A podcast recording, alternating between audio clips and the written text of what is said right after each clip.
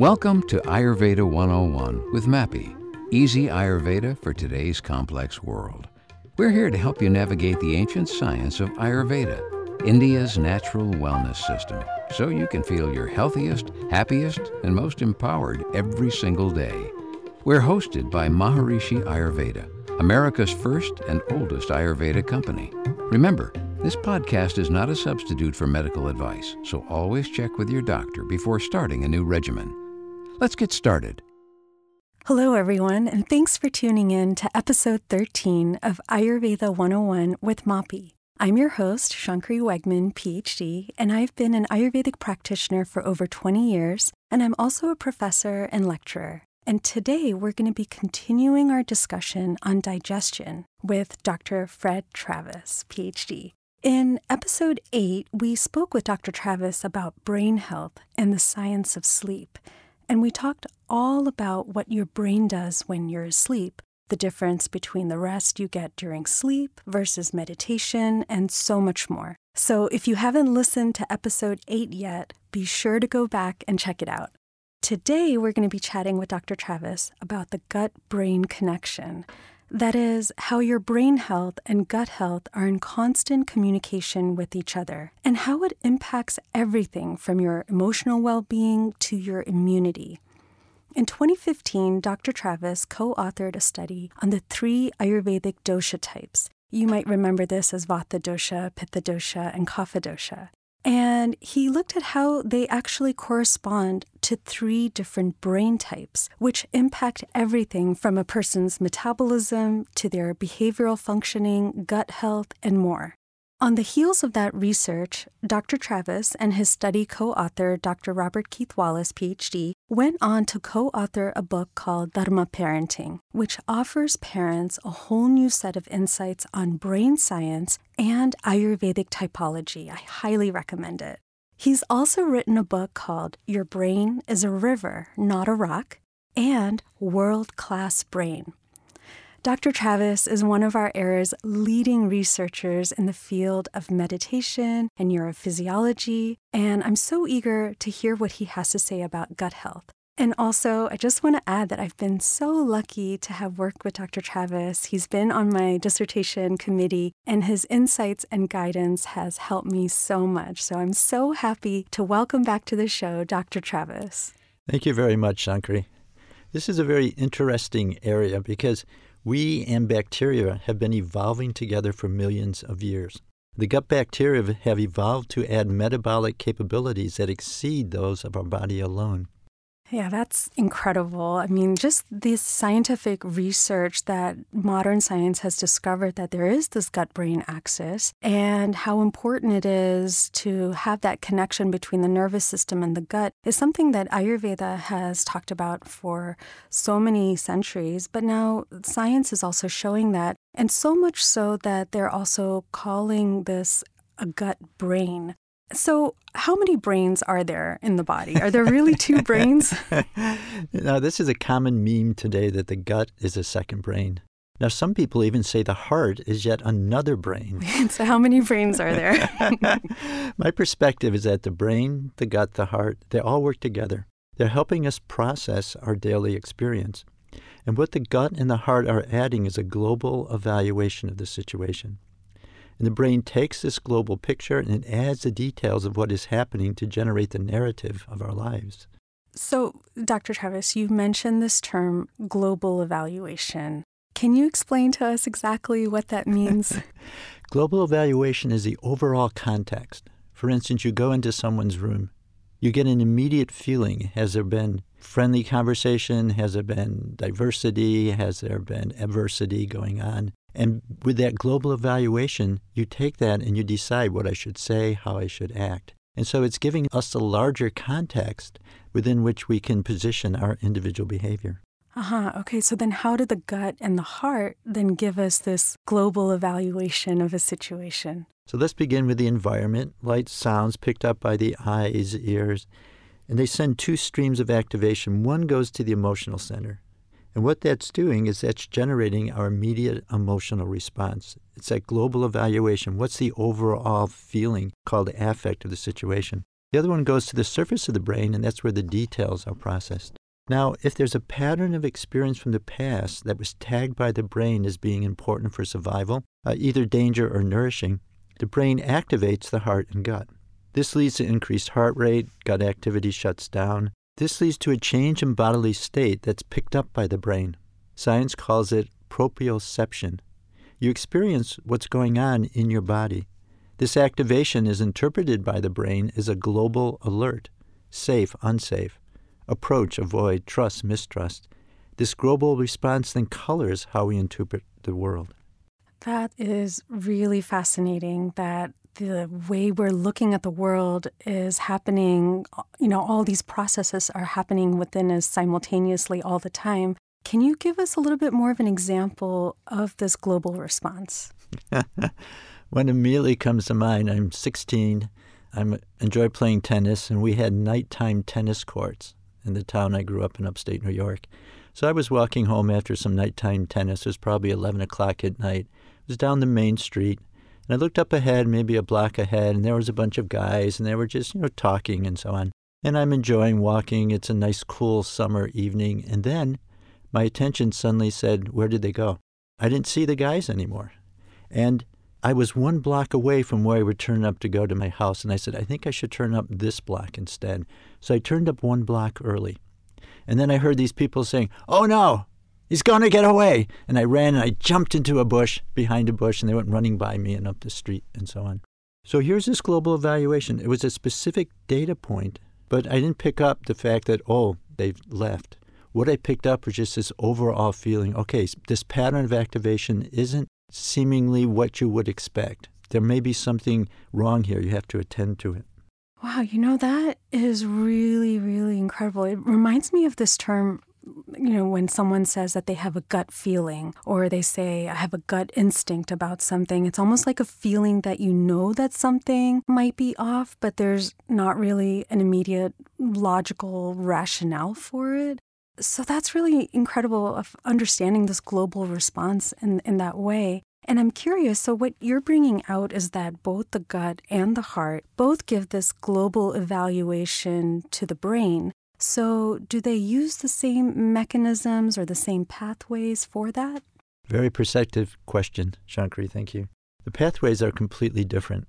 The gut has a direct connection to the brain. It's called the vagus nerve. 95% of the activity on the vagus nerve is from the gut up to the brain. The gut is adding a lot of important information up to the brain. The heart has only an indirect connection. Beating of the heart increases the pressure in the arteries. This increase in pressure is sent to the brainstem. When you're in a stressful situation, the heart rate jumps up to take care of the emergency situation. But then the feedback coming from the brain, it decreases your fight or flight response. It keeps the heart rate from getting too high. And so we have a direct and an indirect connection, but they're all leading to the same thing a change in bodily state. It's almost like a new sense that we have. And that change in bodily state, the brain can take in color how it understands what's going on. Incredible. I mean, the, the body is just incredible. The more and more details you hear about what's happening all the time. I was so interested to hear what you just said that 95% of the activity of the vagus nerve goes from the gut to the brain. So it's almost like the gut is doing so much of the talking to the brain. So, what exactly is the brain being told? it is doing major talking, but it's the major global evaluation it's adding. And let us dive deep into what's happening. We'll start with the basics. Inside the large intestine, which are about five feet long, there's 10 times more organisms than are in the whole body. Really, 10 times. It's called the gut microbiota, includes mostly good bacteria, viruses, and fungi. The microbiota live in an anaerobic environment, it's very low oxygen. They would die if exposed to the outside air, but thrive in our gut. We give them a place to live, and they help us with energy metabolism, synthesis of vitamins, endocrine signaling, prevention of pathogens growing in the gut, regulation of immune functioning. And that's what's making up 90% of our bodies. Incredible. So the microbiota is making up 90% of our body. I mean, that's kind of like our whole body. that's kind of mind boggling. So, how did this microbiota get there? This is where it gets really interesting, Shankari. Up to the moment before birth, the gut of the child is sterile. The first addition of bacteria comes when the child passes through the birth canal. The next large factor is the mother's milk and also the bacteria on the mother's skin. The third is bacteria from the environment. By the third year, the microbiota has reached a stable proportion of different species of bacteria. This lasts throughout one's life, could be used as a fingerprint to identify that person. As adults, there's three major bacterial types that make up the microbiota, with exotic names such as Bacteroides. This is the earliest species to develop and includes many species of bacteria in that group. Prevotella and Ruminococcus. now, now, I saw your eyebrows shoot up. Yes, That's I know. right. you, you can't see my eyebrows, but they definitely went up at those names. and there's three major bacterial groups seen in the microbiota of every person. This is research waiting to happen. What is the relationship of the three doshas in Ayurveda to these three major bacteria groups in the microbiota? Oh, that's fascinating. I mean, and for all those who are out there listening, all those researchers out there, there's so much that's waiting for your research and this connection between Ayurveda and what modern science is discovering. So, what do all these trillions of cells do in our gut every day? What's happening? I like to create a word picture. The gut has an outer layer, it's called the epithelial layer. It has a lining, which is a mucus layer, that protects the outer epithelial layer, and then there's a space within. The gut microbiota are present in all three layers. One group of microbiota creates short chain fatty acids to maintain the integrity of the epithelial layer and produce energy for metabolism. Another maintains the mucus layer to protect the inside lining of the gut, while others sample all the microbes passing through the gut, stops pathogens and any external microbes from affecting the gut wall. We can really see how important the microbiota is for maintaining the integrity of our whole gut system. And so, for our listeners out there, we might be asking, what can we do to make sure that we're maintaining a healthy gut microbiota? What can we do? the best action is to maintain high diversity in the gut bacteria by eating foods that nourish the microbiota. These foods are called prebiotics. They're plant derived polysaccharides that are fermented by the microbiota to generate short chain fatty acids that provide essential nutrients for the health of the epithelial layer. They induce anti inflammatory molecules and also lower acidity in the gut. Some of these prebiotics include chicory root, barley, oats, flax seeds, asparagus, apples, wheat bran, bananas, and cocoa. Cocoa. That's fascinating. well, this was great to hear. And you know, all of those different foods that you mentioned, it just shows a huge variety. And this is something that Ayurveda also recommends just eating a variety of foods, a variety of whole foods that are organic. And Ayurveda really stresses the importance of diet. It's one of the pillars of Ayurveda, which is the strength of digestion. That is one of the cornerstones. And that is what Ayurveda is linking to strong immunity. It's just fascinating to hear everything that you're saying that's just showing the importance of our diet and the strength of that digestion and absorption for that immunity. Ayurveda also recommends something called lassi, which is a drink that's made by mixing yogurt and water that's very easy to digest. And it's also a probiotic that's aiding the digestive process. So I was wondering if you could talk a little bit about the role of probiotics. So we talked about prebiotics, which is the food that nourishes the microbiota. But if you've taken, for instance, antibiotics, which are designed to kill bacteria, they also kill the good bacteria in the gut. And probiotics are good bacteria which allows you to strengthen the gut. These include things like lassi, also tempeh, kombucha, kimchi, pickles, sauerkraut, and even some cheeses, Gouda, mozzarella, cheddar, cottage cheese. And what these do is they provide microbiota the assistance. They provide actually microbes that help to build up the gut bacteria. Fascinating. So, as an Ayurvedic practitioner, I've really seen for years how a person's digestion and their gut health impacts every aspect of their being. You really can't separate the two. So it's really great to see this coming out in the research more and more. And can you share a little bit of what you've learned about gut health and its connection and also impact for mind, emotions, for, for well being overall? Very practical point. And I like the picture you're continually painting, Shankari, that we're not just a body. We're not just a body and a gut. We're a body and a gut in an environment. We're a larger system. And It's attention to the larger system that's important. The science investigating the gut has come up with two fundamental relationships that affect mental health, physical health.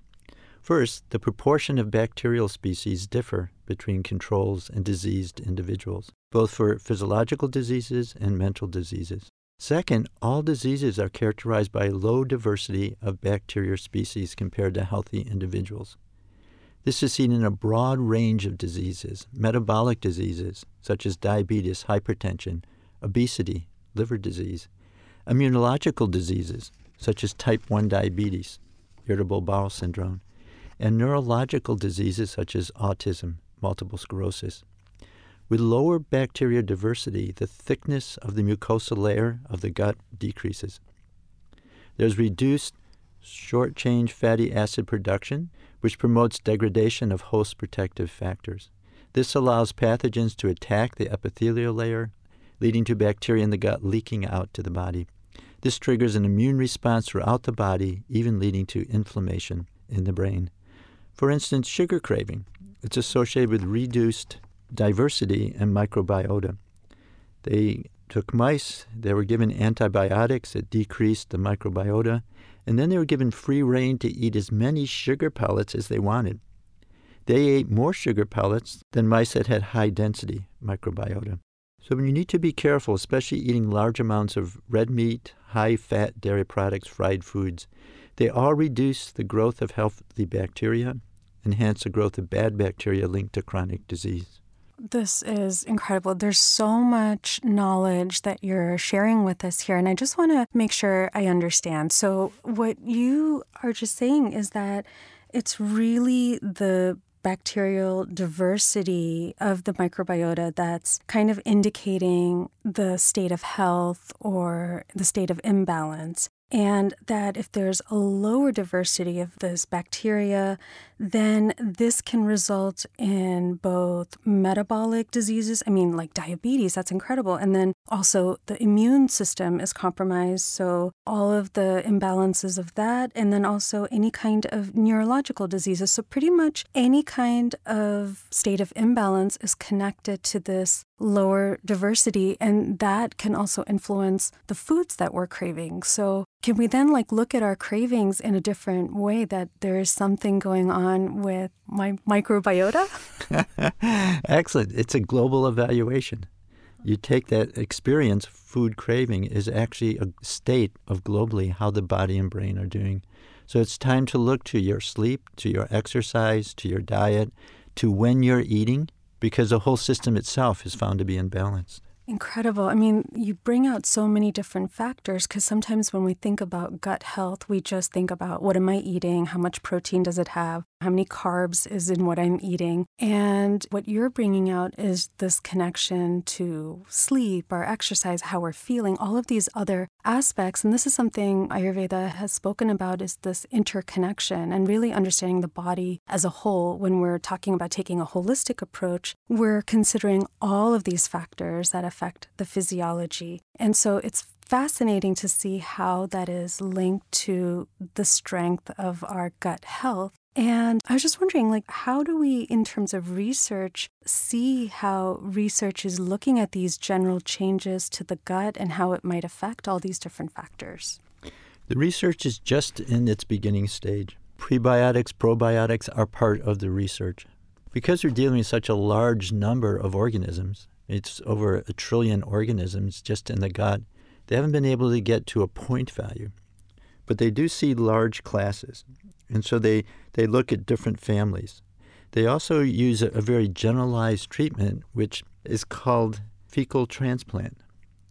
What is done is the microbiota of a healthy organism, they do a lot of this with mice, and they're also beginning to do it with humans. It's introduced into a mouse that may be obese, that may be sick, And what they find is if it's healthy microbiota going into a sick mouse, the mouse becomes better. They've done this research with autism in children and taking microbiota from healthy children, transplanting it into um, the autistic individual, and they find that social interactions become better. They find that anger issues decrease. So this research is just in the very beginning, but they're understanding that we're a larger system and we have to treat the larger system, not just specific point values.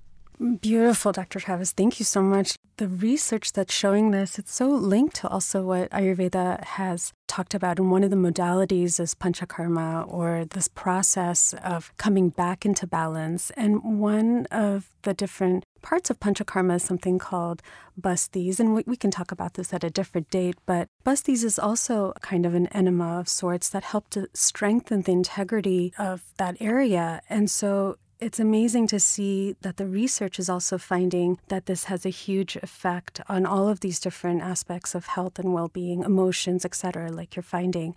So, as a neurophysiology researcher, what are your thoughts on these different parallels? Because everything you're saying, I just see so many parallels to this Ayurvedic perspective on digestion. And I'm just wondering, how do you see it in terms of being a researcher and how these new scientific findings are showing this gut brain connection?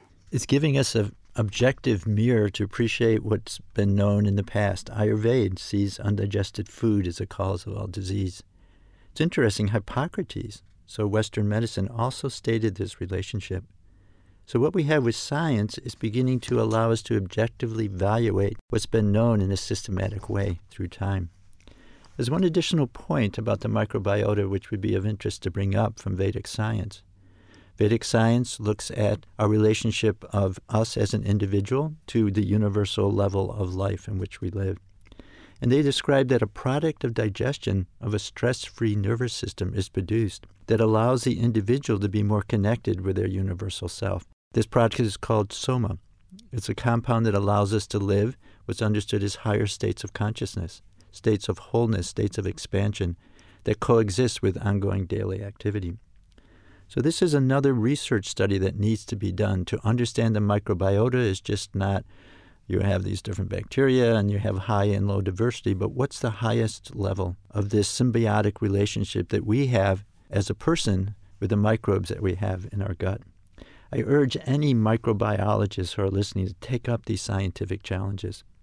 This will expand our understanding of what 90% of our body is doing and how we can optimize our functioning. Incredible. I mean, you're really just bringing out this connection between the microbiota and even higher states of consciousness. It's incredible. There's an Ayurvedic saying that connects to what you were bringing out about Ayurveda seeing undigested food as the cause of all disease. The saying is roga sarvepi mandagno, which means that the root cause of disease lies in its connection to poor digestion. So, this is just really amazing to see how you've really brought that out today that the strength of our gut health is important for all different aspects of physiological, psychological, emotional, mental well being. So, as we wrap up today, a lot of times when people write about brain health, they're offering readers tips on preventing imbalances. And in your book, Your Brain is a River, Not a Rock, you talk about neuroplasticity. And you also kind of bring out natural strategies for rewiring the brain when it's out of balance. So, I was wondering if you could share some thoughts or words of advice on brain health and gut health with all of us. You're taking our conversation to a much broader level. This is really fascinating. When we talk about the brain, we tend to think of it as a set connection, almost like uh, maybe a computer with everything wired up. It's not that way. The brain is a self adapting system, it's changing. 70% of your brain connections change every day. And how they're changing is determined by the experiences that we have. And the experiences we have are determined by where our attention goes. What directs the attention? That's where the gut comes in. That's the global evaluation. You go into a situation, where do you look? Do you look at what's broken? Do you look at what is in conflict? Or do you look at what's whole and what's growing? That is determined by global evaluation, very much driven by the gut, aided by the heart. And then that is determining the circuits that are developed. And we begin to go through the world and spontaneously ignoring the crude, is how Maharishi phrases it. It's not that we're blind to what's happening, but we look to what's growing around us because those are the circuits that have been strengthened by where attention has gone day by day. Incredible. It, it gives me hope, you know, especially when you say that 70% is changing. I mean, it gives me, you know, so it's not just this fixed point, but what we're putting our attention on is really influencing our body as a whole. This has been such a fascinating discussion. Thank you so much, Dr. Travis, for joining us today. You've just clearly shown the importance of what we eat, what we're putting our attention on, and how it's influencing everything that we're thinking and feeling, and, and how we are moving in the world around us. Thank you, Shankri. It's been a joy to be with you. All the best. Oh. Dr. Travis, thank you so much for sharing this beautiful knowledge with us. And thank you, listeners, for joining us today. We hope you will join us next time where we will be sharing more Ayurvedic knowledge and tips for health and wellness. And also, please check out mapi.com, which is the pulse of everything Ayurvedic. My name is Shankri. Until next time. This episode of Ayurveda 101 was produced by MAPI in partnership with Headquist Productions. Be sure to rate, review, and follow the show on Apple Podcasts, Spotify, Amazon, or wherever you get your podcasts. See you next time.